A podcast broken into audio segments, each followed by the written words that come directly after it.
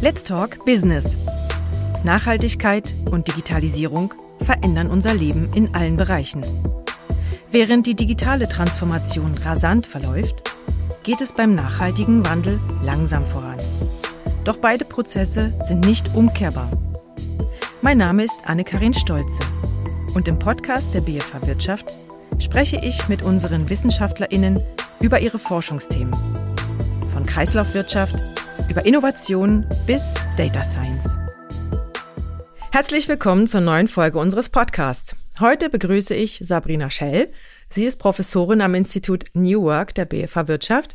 Sie forscht und lehrt über neue Arbeits- und Organisationsformen. Hallo Sabrina. Hallo, ich freue mich hier zu sein. Und ich freue mich, dass du da bist. Heute sprechen wir über ein Thema, was wir wirklich überhaupt noch gar nicht in unserem Podcast hatten. Wirtschaft, Technik ja, aber heute geht es um Gefühle.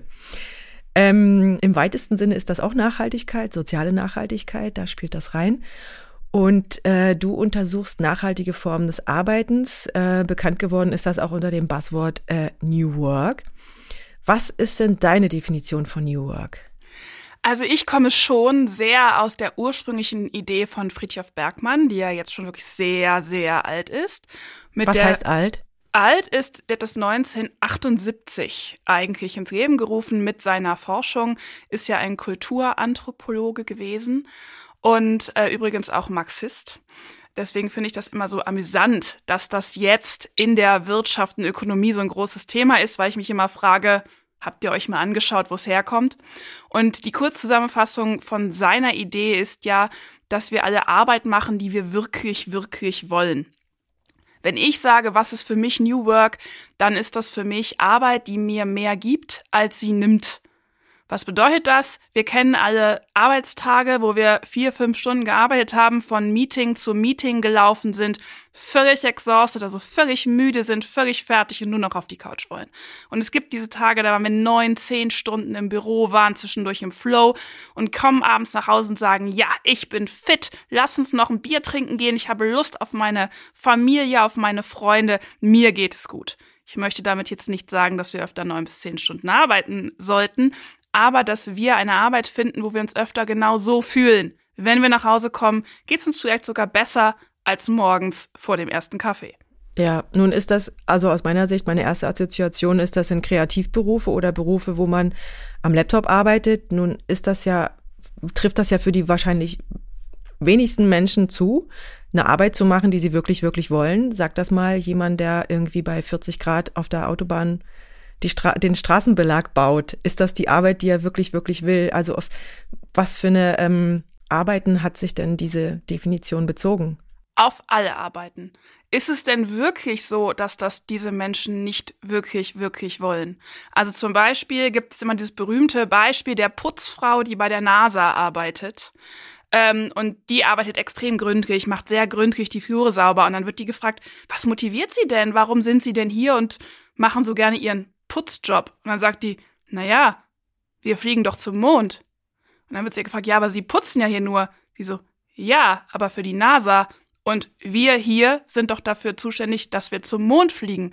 Das heißt, sie sieht ihren Wertbeitrag darin, dass alles sauber und ordentlich und aufgeräumt ist, damit andere Leute gut arbeiten können, damit wir zum Mond fliegen können. Und ähm, wir haben doch alle diese Menschen um uns herum, denen wir zutiefst dankbar sein sollten, weil, wenn wir in absolut Chaos und Dreck versinken würden, dann könnten auch wir an unseren PCs nicht so gut arbeiten.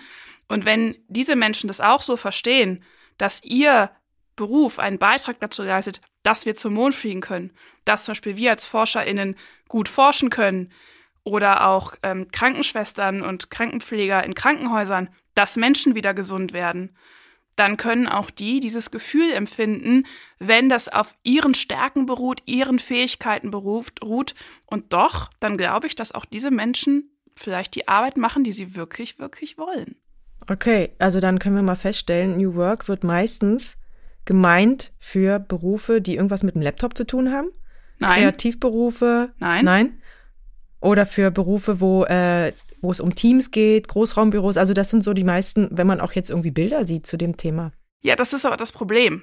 Wir haben ähm, diese Idee komplett ökonomisiert. Wir reden auch nur noch, wenn wir über New Work reden. Vor zehn Jahren haben wir über die bunten Google-Büros mit irgendwelchen Post-its an den Wänden und einem Kickertisch geredet. Das hatte genauso wenig mit New Work zu tun wie das Homeoffice heutzutage, wo die Mutter versucht, parallel noch irgendwie ihre Kinder zu betreuen, während sie am Laptop ach so produktiv arbeitet. Das hat alles nichts mit New Work zu tun. New Work bedeutet, dass wir eine Arbeit machen, die wir wirklich, wirklich wollen, die uns Energie gibt, die einen Wertbeitrag liefert, natürlich, aber die vor allem auch unsere Stärken und Fähigkeiten nutzt, damit wir wiederum auch einen Beitrag leisten können, weil der Mensch möchte Selbstwirksamkeit. Ich möchte das Gefühl haben, ich werde gebraucht, was ich tue, ist wichtig. Ähm, und das kann ich doch überall empfinden, weil zum Beispiel ich habe lange bei DM Drogerie gearbeitet und sagen wir mal so, hätte ich nicht regelmäßig das Katzenstreu und die Windeln aufgefüllt, hätte so manche Mutter oder so mancher Vater für die Katzen ein Problem gehabt. Das heißt, es war doch auch wichtig, dass ich das auffülle und auch da kann ich eine Wirksamkeit empfinden. Mhm. Also es trifft auf alle Branchen zu, sagst du. In welchen Branchen ist denn das jetzt schon verwirklicht? Ich würde sagen, das ist sehr unterschiedlich und das kann man auch nicht so richtig branchenspezifisch sagen. Es ist interessant, wer alles auf mich zukommt zum Thema, können Sie mal Vorträge halten, können Sie uns Ratschläge geben, können Sie Beratung bei uns machen. Ich bin aktuell in Spitälern als Referentin. Ich bin bei Banken als Referentin. Ich bin im Sozialbereich, arbeiten wir gerade an einem New Pay Konzept, ähm, weil die ihre, ihre Vergütungssysteme anpassen wollen an die Art der Arbeit. Ähm, wir sehen zum Beispiel Selbstorganisationen, die auch ein Teil von Arbeitswelten sein kann. In der Produktion. Der, der Taschenhersteller Freitag aus Zürich arbeitet holokratisch, also hochgradig selbstorganisiert. Folglich, ich sehe einen gesellschaftlichen Wandel, der, glaube ich, mit sozialer Nachhaltigkeit zu tun hat. Ähm, ich behaupte, es ist fast allen Branchen möglich, wenn wir das wollen. Als Gesellschaft, als Ökonomie und auch als Mensch. Du untersuchst ja auch holokratische Modelle, richtig? Kannst du mal mit einfachen Worten erläutern, was, was jetzt eine holokratische Organisation ist, so wie Freitagtaschen jetzt zum Beispiel? Eine holokratische Organisation ist eine Organisation, die erstmal jetzt bildlich gesprochen nicht als Pyramide funktioniert, sondern in Kreisen. Das heißt, ich habe nicht eine Spitze, die sagt, das ist the one best way, mit dem gehen wir nach vorne, sondern wir haben in Kreisen unsere Macht, unsere Autorität, unsere Entscheidungen ähm, dezentralisiert so wie Arbeitsgruppen? Kann ich mir das so wie Arbeitsgruppen vorstellen? So ein bisschen wie Arbeitsgruppen und jede Arbeitsgruppe hat ihren eigenen Sinn und Zweck, ja, also ihren eigenen Purpose, für den sie besteht. Und genau um diesen Purpose und diese Arbeit sind diese Gruppen organisiert. Und diese sind wandel, äh, wandelbar und es gibt sehr viele Regeln, wie eine Holokratie funktioniert. Und sie soll eben ermöglichen, dass möglichst viele Personen in diesem System schauen können, was passiert in der Umwelt, wie können wir reagieren, wie können wir selber Verantwortung übernehmen und dadurch flexibler, wandelbarer und innovativer werden zum Beispiel. Und es ist vor allem eine, eine ähm, Organisation, die eben Chefs abschafft in der klassischen Funktion, aber nicht Führungskräfte, also wir brauchen auch in dieser Funktion immer noch Menschen, die in die Führung und die Verantwortung über, äh, übernehmen. Und es gibt eben mehr Menschen, die in so einer Organisation Führung und Verantwortung übernehmen. Und das wäre anwendbar in verschiedensten Branchen oder Ab äh, Teilen der Wirtschaft. Dienstleistung, Absolut. Produktion. Das sehen wir, das sehen wir in der Produktion, das sehen wir ganz viel natürlich bei IT-Unternehmen, weil die Idee ursprünglich von jemandem entwickelt wurde, der ähm, eben auch ein IT-Unternehmen hatte. Wir haben das aber auch zum Beispiel in Bern bei einer Stiftung, die holokratisch organisiert ist. Wir haben das bei vielen Startups im Kreativbereich. Ähm, das ist nicht für alle Organisationen passend. Wir sehen das in Großunternehmen, die einzelne Abteilungen versuchen, holokratisch zu organisieren. Da sehe ich eher Schwierigkeiten aufgrund der Übersetzungsmöglichkeiten. Ähm, aber ja, generell ist das breit anwendbar, wenn man das möchte. Nicht zwingend überall passend. Man sollte sich immer gut die Frage stellen, warum möchten wir das? Und ich glaube, es gibt auch häufig andere Wege, die auch einfacher sind. Ähm, aber ich würde erstmal jetzt keine Organisation ausschließen, damit zu arbeiten. Nun ist ja mit diesem New Work sind ja auch ähm, sagen wir mal, negative Auswirkungen in unsere Arbeit gekommen. Stichwort Entgrenzung, mhm. ähm, Stichwort Selbstausbeutung. Mhm. Ähm, die Grenzen, also wenn du jetzt so sagst, die bunten Google-Büros, ähm, haben ja eigentlich auch dazu beigetragen, dass Leute freiwillig länger bei der Arbeit geblieben sind weil sie sich wohlgefühlt haben. Da gab es eben ein, weiß nicht, einen Kickertisch, es gab den Kühlschrank mit Bier vielleicht. Ähm, man hat sich wohler gefühlt, hat freiwillig Überstunden gemacht. Diese Entgrenzung ähm, und auch immer die, die überdurchschnittliche Nutzung von Technologie führt ja zu Auswirkungen auf uns. Mhm. Ähm, du untersuchst das, glaube ich, nicht direkt, aber du untersuchst das Thema Gefühle mhm. am Arbeitsplatz. Mhm. Kannst du, kannst du da mal drauf eingehen? New Work oder auch die neue Arbeitswelt gestalten hat was mit Haltung zu tun. Was möchte ich denn eigentlich? Und wir sehen natürlich in einer kapitalistischen Welt, dass das auch Menschen so nutzen können, ja, wieso, ist doch super, die Leute sind jetzt 24-7 erreichbar, können einfach immer von überall arbeiten, das ist doch klasse, deswegen können wir jetzt auch morgens um sechs und abends um zehn noch ein Meeting machen. Das ist natürlich totaler Unsinn weil das den Menschen, um den es ja gehen soll in der neuen Arbeitswelt, ähm, mit seiner Ganzheitlichkeit komplett außer Acht lässt. Weil wir wissen zum Beispiel aus der Neuropsychologie, dass wir uns als Menschen nur drei Stunden am Tag ungefähr richtig, richtig, richtig konzentrieren können. Alles andere ist so, ja, irgendwelchen Orgakram machen oder in Meetings sitzen. Also Deep Work, das ist so. Deep, Deep Work, mh. drei Stunden. So, mhm. dann können wir uns ja mal überlegen, wie viel Sinn es macht, dann noch zehn draufzulegen voraussichtlich nicht so viel von der Produktivität her. Und die Frage ist auch, wenn wir müde sind und keinen Schlaf haben, ob diese drei Stunden überhaupt noch möglich sind. Folglich, wenn ich natürlich kapitalistisch das Ganze, also jetzt mal streng genommen, ähm, kapitalistisch so ausnutze, dann hat das mit New Work auch wenig zu tun, weil das eben, wie gesagt, eine Haltung ist, die dann schlecht aus meiner Perspektive interpretiert wird, weil in dieser Arbeit, die wir wirklich, wirklich wollen, möchte ich ja als Mensch vorkommen. Und als Mensch brauche ich Ruhephasen. Als Mensch muss ich wieder ähm, auftanken können. Als Mensch muss ich ganzheitlich gesehen werden. Und ähm, ich habe mir da mal noch ein bisschen was zu angeschaut. Wir sehen aktuell in der Schweiz steigende Depressionsraten, steigende Burnout-Raten, steigende Krankheitstage. Wahrscheinlich auch wegen Corona und Co., aber genau wegen dem, was du sagst, Entgrenzung. Wir haben massiven Technostress. Also es geht überall bing, bing, bing, überall werden wir erreicht und sind erreichbar und sollen immer on sein. Das kann der Mensch gar nicht aushalten. Genauso wie wir haben Forschung dazu, diese ganzen ach so hippen Großräumbüros. Totaler Unsinn. Die Forschung zeigt ganz klar, dass Einzelbüro maximal das Zweierbüro gewinnt.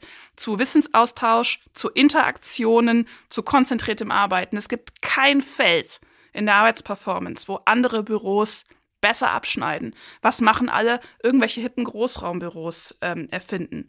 Folglich kann man sagen, da wird die New Work-Bewegung benutzt, um das System weiter anzutreiben. Es hat nichts mit der ursprünglichen Idee zu tun, den Mensch zu stärken. Und dafür brauchen wir neue Führungsfunktionen und Menschen, die das auch verstehen und eine Haltung haben. Und was ich da sehr empfehle, ist zum Beispiel die Forschung von Brené Brown. Das ist eine amerikanische Soziologin, Sozialwissenschaftlerin. Und die hat zum Beispiel ähm, den Satz gesagt, Mutige Führungskräfte ähm, stellen sicher, dass Menschen sie selbst sein können und einen Sense of Belonging fühlen, also eine Zugehörigkeit. Wenn ich aber ich selbst sein soll, dann muss ich auf der Arbeit auch mal sagen dürfen, ich habe heute einen schlechten Tag oder ich brauche jetzt mal eine Pause. Und darum geht's. Ja, wir müssen auch Menschen dann ermöglichen, sich selbst zu schützen oder sie sogar manchmal vor sich selbst schützen. Und wie kann man das als Unternehmen fördern, dass, dass, ähm, dass der Mensch oder dass Gefühle eine Rolle spielen? Zum einen, indem ich wirklich auch ein bisschen individualisierter mal mit meinen Menschen, die bei mir arbeiten, spreche. Wie geht's dir eigentlich? Was brauchst du, um gut arbeiten zu können? Da werden die wenigsten sagen, das Großraumbüro. Ähm, wir sehen mittlerweile Unternehmen, die zum Beispiel Grenzen setzen, dass man von abends 22 Uhr bis morgens um 6 keine E-Mails mehr über die Server schicken kann. Das ist einfach verboten, weil sie sagen, unsere Menschen brauchen Schlaf. Wir sehen, dass Unternehmen äh, anfangen, sogenannte Wuträume zu schaffen. Also wirklich Räume, und zwar nicht im Sinne von Raum, ich hau auf den Boxsack, sondern Kommunikationsräume in Meetings, wo Leute einfach mal ihre Wut rauslassen können und mal sagen können, das läuft hier nicht gut, was hier passiert. Und wir sind also, alle wütend mal. Entschuldigung, äh, ist das ja. ein Wutraum, wo ich dann alleine reingehe und mal meinen Frust ablasse? Nein, wirklich im Meeting. Oder, okay. oder, nein, nein, es geht wirklich um Wutraum im Sinne von, ähm, Ich schaffe sogenannte Clear the Air Meetings oder im Meeting einen Raum, wo Menschen wirklich mal sagen können, ich finde das hier gerade nicht in Ordnung. Und auch mal vehementer, dass Leute ihre Gefüge mal rauslassen können. Ähm, das sehen wir. Gefüge werden immer wichtiger im Arbeitskontext, weil vielleicht sind ja diese Depressionsraten, diese Burnout-Raten, diese ganzen Krankheitstage genau damit verbunden, dass wir unsere Gefüge nicht zeigen und die ständig unterdrücken und wegdrücken müssen. Und da sehen wir immer mehr Organisationen, die sich genau damit beschäftigen. Was sind die Bedürfnisse der MitarbeiterInnen? Wie können wir die auch vielleicht produktiv nutzen? Das geht ja, das ist ja kein Selbstzweck. Ja, es geht ja immer darum, natürlich müssen Organisationen funktionieren und wirtschaftlich sein. Und wie können wir dann eine gute Arbeitsumgebung schaffen, weil eine gute Arbeitsumgebung bedeutet auch, dass Menschen ja wesentlich produktiver arbeiten, was für mich als Organisation besser ist. Welches Unternehmen hat denn zum Beispiel einen Wutraum? Kannst, weißt kennst du eins? Ähm, man geht da noch nicht so öffentlich mit um. Ah. Es wird immer wieder so ein bisschen diskutiert und ausprobiert. Aber, und ich kenne auch welche, aber möchte sie an der Stelle nicht nennen, weil wir das gerade noch so ein bisschen. Ist das in der begleiten. Testphase? Ja, genau. Okay. Ähm, welche Gefühle außer jetzt Wut oder was hattest du noch? Erschöpfung, Müdigkeit. Welche Gefühle haben denn noch so Platz am Arbeitsplatz? Oder dürfen, sollen, sollten, damit die Menschen gesund bleiben? naja, wir möchten doch alle Freude empfinden. Also ich glaube, es geht uns allen besser, wenn wir lachen. Und ähm, da ist auch mal so ein bisschen die Frage, feiern Unternehmen und MitarbeiterInnen eigentlich genug Erfolge? Wird eigentlich gesagt, wow, wir haben jetzt diesen kleinen Schritt, sind wir gegangen, es geht uns gut. Zum Beispiel aus der Change Management Forschung wissen wir, dass es super wichtig ist, kurzfristige Erfolge zu feiern und wirklich zu sagen, wir machen jetzt eine Party, ja, weil wir den ersten Step des Change-Prozesses gemacht haben. Was wir aber in Organisationen sehen, ist, ja, aber es sind ja noch fünf. Also, die, die Mitarbeiter stehen okay. jetzt auf, die MitarbeiterInnen stehen jetzt auf der Brücke, aber ich muss die ja jetzt noch über die Brücke bekommen, das kann ich jetzt nicht feiern. Wo ich sage, warum nicht? Sie sind doch schon mal auf der Brücke angekommen, ist doch toll. Und das ist ein Riesenproblem, ähm, dass wir keine kurzfristigen Erfolge feiern, uns auch mal selber feiern und uns gegenseitig mal sagen, hey, deine Stärken haben wir hier gerade super eingesetzt. Ich danke dir, Wertschätzung. Und wir feiern das jetzt mal, damit wir auch Energie haben, um dann über die Brücke zu gehen. Ist das vielleicht auch ein, ein Mentalitätspro also Mentalitätsproblem? Ist das in der Schweiz so oder in Europa so, wo man die Arbeit so ernst nimmt und, und eben Freude nicht mit Arbeit koppelt? Ja, also wenn wir uns zum Beispiel MitarbeiterInnen-Gespräche in Amerika anschauen, dann ist das 90 Prozent awesome. You are so awesome. You did such a great job last year. Und ich würde mal sagen, in der Schweiz und Europa ist es erst, sprechen wir mal 90 äh, Prozent der Zeit darüber, was du alles noch verbessern kannst, wo deine Schwächen sind. Ähm, und 10 Prozent sagen wir, ja, aber das fanden wir jetzt schon auch okay, was du gemacht hast. Und das ist ein Thema. Natürlich. Wir konzentrieren uns immer noch auf Schwächen statt auf Stärken. Ähm, wir sehen natürlich aber auch da, zum Beispiel bei uns am Institut wird zur positiven Psychologie geforscht und wir sehen ganz viele Bestrebungen der positiven Psychologie und die sehen wir auch mittlerweile im Management, ähm, dass man sich eher auf Stärken fokussiert und das heißt auch Stärken stärken und dafür muss ich Menschen auch mal sagen, hey, die Stärke, wow. Also Wertschätzung auch. Wertschätzung ja. mhm. und wie kann ich dich in deiner Stärke stärken und das dann auch mal feiern. Mhm. Wir sollten sowieso viel mehr feiern. okay. Das, ich glaube, da sagt niemand nein. Ich glaube, man muss es nur mal in Verbindung mit Arbeit setzen. Ja. Also ich glaube, die meisten Leute feiern privat. Ja. Und auf Arbeit ist alles ganz ernst und gediegen. An, auf der einen Seite gebe ich dir recht, auf der anderen Seite, ähm, ich habe ja schon relativ viele Arbeitskontexte auch weltweit gesehen. Es gibt schon nirgendwo so viele Aperos wie in der Schweiz. Okay. und äh, wir gehen ja schon auch gerne zum Apero und da ist auch die Frage, wie sehe ich den denn? Sehe ich den jetzt als Netzwerkveranstaltung und ich muss jetzt hier nochmal leisten und Leute kennenlernen und gute Stimmung machen? Oder sehe ich das als, wir sitzen jetzt hier mal zusammen und freuen uns mal, dass wir zusammen sind? Ähm, und das ist, glaube ich, auch eine Frage, wie, wie wir damit umgehen. Wir haben das ja eh schon und das ist sowieso sehr spannend. Wir haben sehr viele Aperos. Genauso wie wir zum Beispiel bei den agilen Methoden haben wir ganz viele Sachen, wie zum Beispiel sogenannte Check-ins bei Scrum, wo eigentlich jeder mal kurz sagt, wie bin ich hier heute hingekommen? Wie geht's mir heute? um dann auch den Fokus auf das Meeting zu legen, aber auch den Raum zu haben, zu sagen, ich habe gerade Kopfschmerzen. Wenn ich gleich motzig aussehe, hat das mit euch nichts zu tun, sondern ich habe Kopfschmerzen. Das ist eine Selbstoffenbarung, das ist auch eine Gefühlsartikulation. Das haben wir in den agilen Methoden zum Beispiel massiv. Aber wird Problem, das denn auch gemacht? Genau. Problem ist, im ersten Vierteljahr machen das immer alle. Ganz brav, weil haben wir ja die Schulung gemacht, super klasse. Und dann heißt es irgendwann noch Check-in, Check-in, ja, ich bin auch da, Check-in, ja, Weg war heute blöd, Check-in, ah, mein Bus kam nicht, Check-in, Check-in, ich bin auch da. Können wir jetzt mal endlich anfangen? Und das ist das Problem. Wieso, wir wieso ist das so?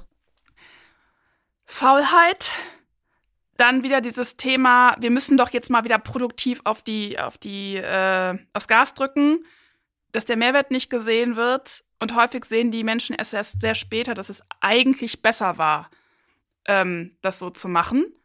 Und ähm, ja, diese Produktivitäts ja. Es ist aber nicht gut und wir wissen auch aus der Forschung, wenn die Check-ins zum Beispiel und diese, diese Methoden sauber durchgeführt werden, sind sie eigentlich produktiver. Das heißt, die zehn Minuten, die ich mir am Anfang nehme, geben mir eigentlich nachher Geschwindigkeit. Aber ähm, du sagst so Faulheit, also ich, ich meine, ich habe vielleicht auch Erfahrungen damit schon gemacht, dass man, dass man beim Check-in dann vielleicht äh, überspringt oder äh, was anderes sagt. Ähm, warum? Also vielleicht ist es ja dann doch gar kein Bedürfnis. Es gibt ja auch Tage, ähm, das ist auch vollkommen in Ordnung. Da möchte ich vielleicht einfach mal nicht sagen, wie ich mich fühle. Weil ich bin Mensch und wenn ich gerade Liebeskummer habe, muss ich vielleicht auch nicht meinem Team sagen, ich habe Liebeskummer und das ist auch okay. Mhm. Und ein anderer Tag, da tut es mir gut, wenn ich mal sage, meine Oma ist gestern gestorben, ich bin gerade echt nicht in der Lage. Ähm, und das ist ja auch menschlich, oder? Manchmal können wir uns selbst offenbaren und manchmal brauchen wir Mauern. Mhm. Und äh, auch dem Raum zu geben, zu sagen, mal so, mal so, wird doch der Ambivalenz und Ambiguität von Menschen gerecht. Und das finde ich okay. Das abzuschneiden ist aber schwierig, weil wir eben wissen, wenn wir uns am Anfang die Zeit nehmen, geht es uns nachher besser, wir sind produktiver, wir können besser zusammenarbeiten. Ähm, ja, es ist, es ist ein Durchhalten manchmal auch. Ja. Also an einer Stelle oder an dieser Stelle, wo es um die ähm, ums Wohlerfühlen, um sich mehr mit der Arbeit auf die, mehr auf die Arbeit einlassen können, auch in die Zusammenarbeit mit anderen, sind Gefühle wichtig. Aber es gibt ja auch Situationen am Arbeitsplatz, da wollen wir gar nicht Gefühle haben.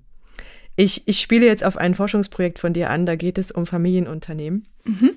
Äh, habt ihr Unternehmen befragt, äh, wie sie eigentlich ihre, ihre Top-Positionen äh, besetzen? Und da habt ihr mit vielen verschiedenen äh, Stakeholdern gesprochen, ihr habt mit Firmenbesitzern, es waren tatsächlich nur Männer, äh, mit ihren Ehefrauen, mit BeraterInnen sowie mit den KandidatInnen geführt.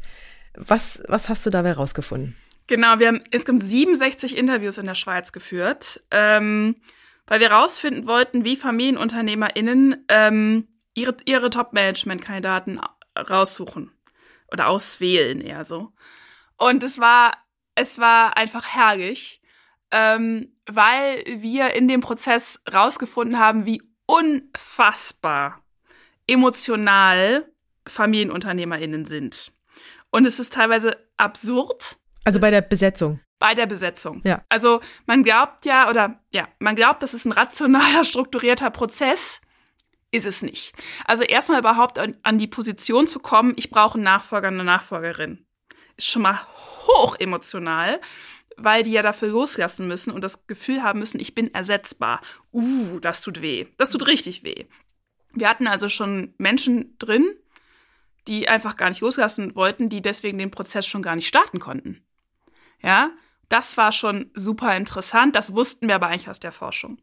Und dann haben wir uns den Prozess angeschaut und dann haben wir gesehen, dass ähm, FamilienunternehmerInnen äh, oder vor allem Familienunternehmer in dem Fall ähm, den Prozess so gestalten, dass da vor allem Affekte, aber auch Gefühle eine Rolle spielen dürfen.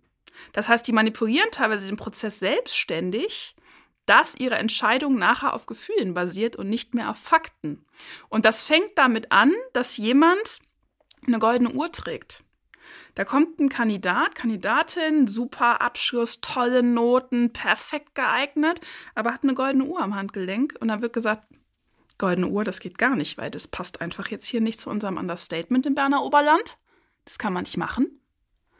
Raus. Dann wird der wegen der Goldenen Uhr abgelehnt. Das ist doch nicht rational. Nein, also normalerweise kennt man das ja so, für Top-Positionen macht man ein Assessment Center, äh, ein Assessment-Verfahren. Äh, die Personen werden äh, mehr, in mehreren Tagen, mehreren Stufen geprüft auf Herz und Nieren. Ja, das haben die teilweise auch gemacht, weil sie ja so, so professionell sind. Und wir haben uns auch größere Unternehmen angeschaut. Und die haben das am Anfang ganz strukturiert gemacht, haben gesagt, okay, wir haben ein Profil, wir holen uns noch BeraterInnen, also Executive Search rein und machen einen wunderbar strukturierten Prozess. Alles ganz toll. Und dann haben sie aber we wechseln sie ganz am Ende den, den Raum der Auswahl, nämlich von diesem Business-Kontext und dem professionellen in den privaten. Und dann machen sie zum Beispiel ein Abendessen mit der eigenen Ehefrau und der Ehefrau des Kandidaten. Und dann gab es zum Beispiel eine Situation, da haben sich der potenzielle Kandidat und seine Ehefrau so ein bisschen angezickt am Abendessen, weil die scheinbar einen schlechten Tag hatten.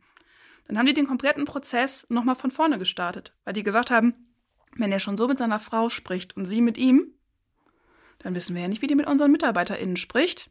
Das passt nicht. Prozess neu gestartet. Nach Monaten strukturierter Auswahl.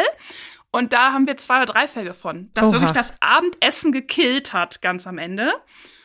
Und meine Lieblings, wirklich meine allerlieblingsszene, ich habe sie schon sehr oft auf Konferenzen auch erzählt, sie sorgt immer für Heiterkeit, es gab die Situation, Prozess 750 Leute hat das Unternehmen, also nicht gerade klein, Prozess im Grunde abgeschlossen. Jetzt das Gespräch mit dem Kandidaten im Büro des Firmeninhabers. Der Firmeninhaber, der Kandidat und der Berater saßen in dem Raum. Der Firmeninhaber ruft seine Frau an. Die Frau betritt den Raum mit dem, einem deutschen Schäferhund.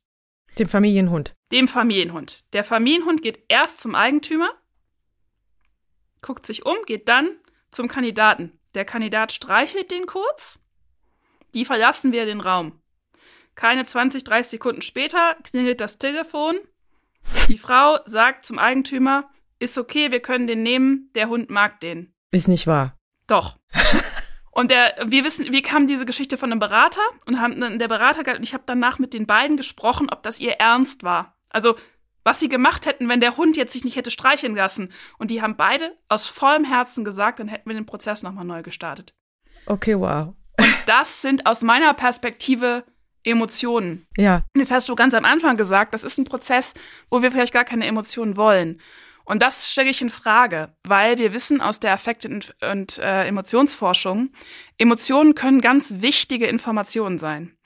Wir wissen zum Beispiel alle manchmal, unser Bauchgefühl sagt auf gar keinen Fall, das sollten wir auf gar keinen Fall machen. Wir wissen doch nicht warum. Wir wissen nicht, warum unser Bauchgefühl das sagt. Und wenn wir in der Lage sind, Inform Emotionen als Informationen zu nutzen und auch sagen, okay, da sagt mir irgendwas, das stimmt was nicht. Ich nutze das als Information für meine Entscheidung und zwar bewusst, dann kann das eine Entscheidung besser machen. Ja. Und das Einzige, was wirklich ein Problem ist, und das haben wir in der Forschung da auch gesehen, wenn wir das wahllos machen, wenn wir einfach da hinterherlaufen, wenn wir das nicht reflektieren. Und deswegen empfehlen wir zum Beispiel, besonders Führungskräften oder Personen, die in Außerprozessen sind, Self-Awareness-Trainings oder sich mit Achtsamkeit zu beschäftigen, damit ich in der Lage bin zu reflektieren, was habe ich da eigentlich gerade für Emotionen, was machen die mit mir und kann ich die jetzt als Information nutzen? Ja oder nein? Und dann sind Emotionen extrem wichtig. Und das Problem ist, glaube ich, eigentlich, dass wir die alle haben, wir auch alle so entscheiden, ist es uns aber nicht bewusst machen. Ja. Und da ist das Problem. Also du sagst schon beim Auswahlprozess, eigentlich es kommt auf, auf, auf so rationale Kriterien an, wem passt jemand in den Job, bringt er die richtigen Voraussetzungen mit, hat er die Ausbildung, die passende.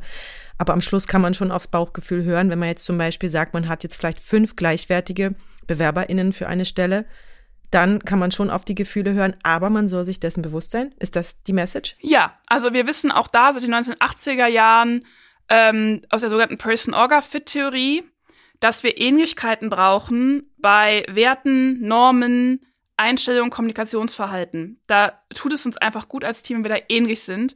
Und dass wir aber Unterschiede brauchen bei ähm, Fähigkeiten, Fertigkeiten, Kreativitätspotenzial, Innovationspotenzial, weil da müssen wir uns ergänzen, um Lücken zu schließen. So, das heißt aber, klar, die Fakten müssen stimmen. Ich kann nicht irgendwen einstellen. Und ähm, wir brauchen aber auch Ähnlichkeiten und die kriegen wir halt vor allem dadurch raus, indem wir gucken, entsteht da eine Resonanz zwischen dir und mir? Ähm, können wir uns auf Augenhöhe begegnen? Und wir haben gerade diesen, diesen Trend Higher for Attitude, ja, also und da gibt es auch Leute, die sagen, ja, wir, das heißt, die Leute wollen alle ähnliche Leute oder gleiche Leute ähm, rekrutieren. Nein, darum geht's nicht. Es geht schon darum, dass wir Unterschiede zulassen, aber auf gewissen Ebenen müssen wir ähnlich sein und funktionieren, weil sonst wird das Team dysfunktional und dann haben wir ein Problem. Und um das rauszufinden, dürfen wir uns auf unsere Gefühle verlassen, die jetzt Informationen nutzen, wenn wir dazu in der Lage sind. Ja, also das finde ich doch ein, ein sehr schönes Schlusswort. Möchtest du vielleicht noch irgendwie so ein, ähm, eine Empfehlung mitgeben? Gefühle am Arbeitsplatz, ja, aber? Nee, ich möchte gerne sagen, Gefühle am Arbeitsplatz, lasst sie zu, gebt ihnen Raum, äh, schafft es gut, über sie zu kommunizieren, findet Wege, euch über eure Gefühle bewusst zu werden und äh, Wege, die aber konstruktiv zu nutzen. Ähm, schaut euch an, was es alles Cooles gibt. Zum Beispiel, ich empfehle immer den Listen Molly ähm, Instagram-Account mit ganz, ganz tollen Comics zu Gefühlen am Arbeitsplatz. Und nein, kein Aber. Ähm, eher ein Plädoyer. Verletzlichkeit macht stark. Gefühle am Arbeitsplatz haben ihren Wert. Ähm, it's all about trust. Also los. Super, ich danke dir, Sabrina. Das hat echt Spaß gemacht. Eine ganz andere Sichtweise auf die Arbeitswelt. Vielen Dank für das Gespräch. Und ich freue mich bis zum nächsten Mal. Alle Episoden von Let's Talk Business findet ihr auf Spotify, Apple Podcast und natürlich auf bfh.ch/wirtschaft.